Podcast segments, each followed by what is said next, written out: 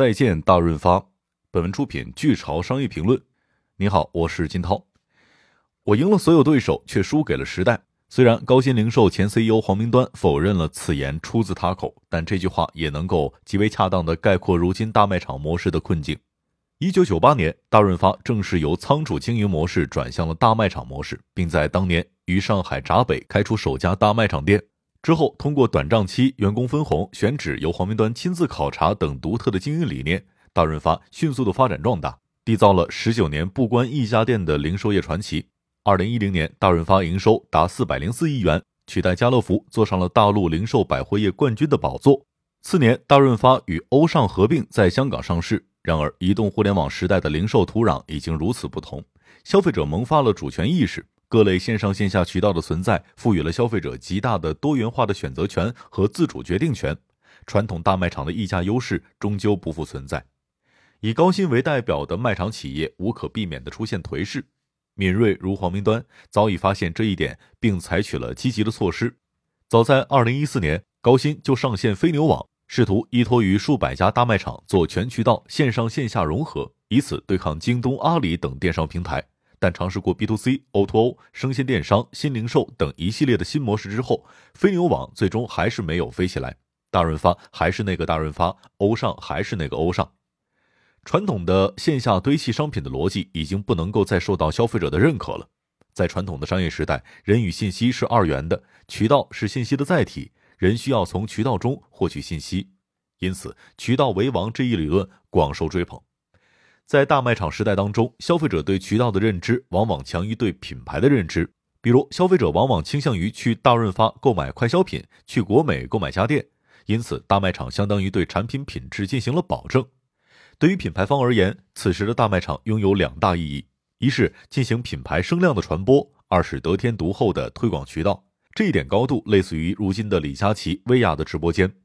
彼时，产业链的话语权牢牢地掌握在大卖场的手中。毕竟，商品只需要进入大卖场渠道，就会有源源不断的客流。不过，与此同时，品牌方也要承担入场费、上架费、开码费以及一系列的营销活动的成本。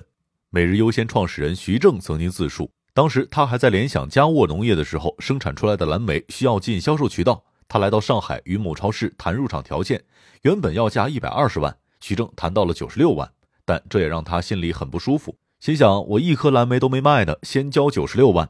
这才有了之后每日优鲜的诞生，但当时的大卖场和线下渠道就是这么的强势，极少有品牌方能够有能力与之抗衡。然而，当电商崛起之后，一切都发生了改变。对于消费者而言，在商品供应空前繁荣的时代，人们越来越开始追求享受型和精神型的消费。海淘崛起正是其中典型的代表。传统的在线下堆砌商品的逻辑已经不能再受到消费者的认可。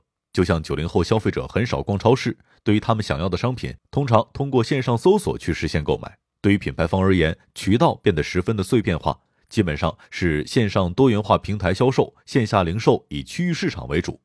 新品牌的成长路径也由过去的铺渠道、打广告、再做电商的模式，转变为基本靠线上流量起势，营收到几亿规模之后，再逐步做线下渠道。在这样的转变过程当中，以大润发为代表的大卖场模式受到的冲击无疑是非常大的。在飞牛网上线之初，黄明端有着满满的自信。他曾经自述，综合电商平台可以容纳五家企业，后进者进入电商的门槛已经太高了，而飞牛网已经成为综合百货类电商平台的最后一班列车。现在看来，黄明端的断言基本正确，但是能够容纳五家企业的判断还是显得过于乐观。起码到现在为止，只有前三的综合电商平台活得还不错。飞牛网失利的原因自然十分繁杂，但在巨潮看来，归根结底还是大卖场基因与电商所需的能力不一致。在战略层面，平台型电商最需要的能力在于基础性服务，比如京东的供应链管理体系，阿里基于双十一海量并发需求打造的 IT 体系等等，都是飞牛网完全不具备的优势。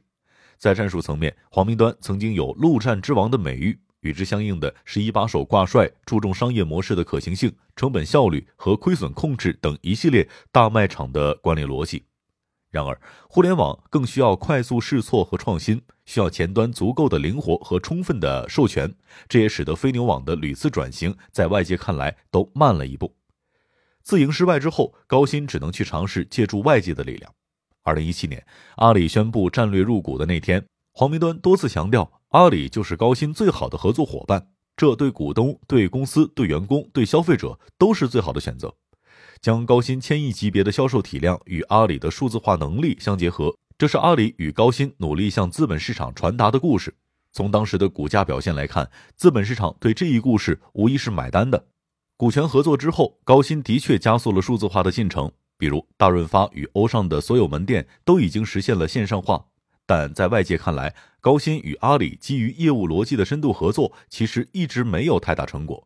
单与阿里系的饿了么、淘鲜达与天猫超市共享库存业务，就已经耗费了相当大的力气。为此，二零二零年，阿里选择了对高鑫进行控股。高鑫方面表示，通过此次合作。将加强与阿里与公司的联盟关系，能够使集团的业务继续受益于阿里的电子生态系统，为集团带来更多网上流量、更好的线上线下同步存货管理以及提升配送能力。但谁也没有想到的是，这竟然成为了后期高鑫零售股价不断下跌的开始。对于阿里而言，这可能是私有化的绝佳机会。即使如此，在阿里控股之后，高鑫的股价依旧跌跌不休。而这主要归因于资本市场对其业务层面的担忧，高动销效率、高库存周转率的社区团购正在剧烈的冲击着线下商超的基本盘，实体商业似乎正在发生新一轮的变革，而这也给高新的业绩带来了极大的不确定性。而在此之前，高新的增长就已经停滞了三年。外界的冲击之下，高新大概率会有比较大的资本化开支以支撑其竞争力。这会影响到其利润与派息的表现。本身高新近年的派息就已经持续缩水，阿里入主之后又定下了派息新规，未来将专注于扩张投资，派息政策将取决于该公司的实际以及预期财务表现、运营资金需求和资本开支需要、可供分派保留收益、流动资金状况、外部经济环境等等因素。这对于外部投资者来说是两个比较严重的打击，已经有不少人选择逃离。不过，对于阿里而言，这可能是私有化的绝佳机会。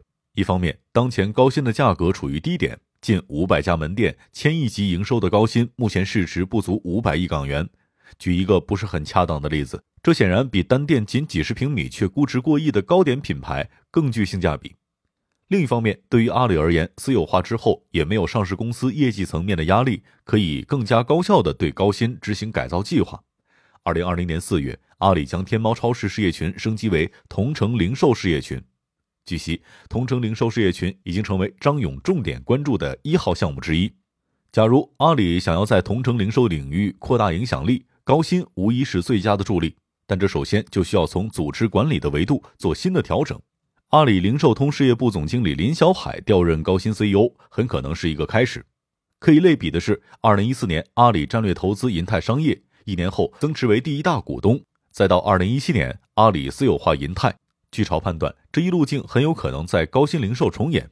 这意味着大润发、欧尚这两个响彻全国的零售品牌将很有可能对资本市场说再见。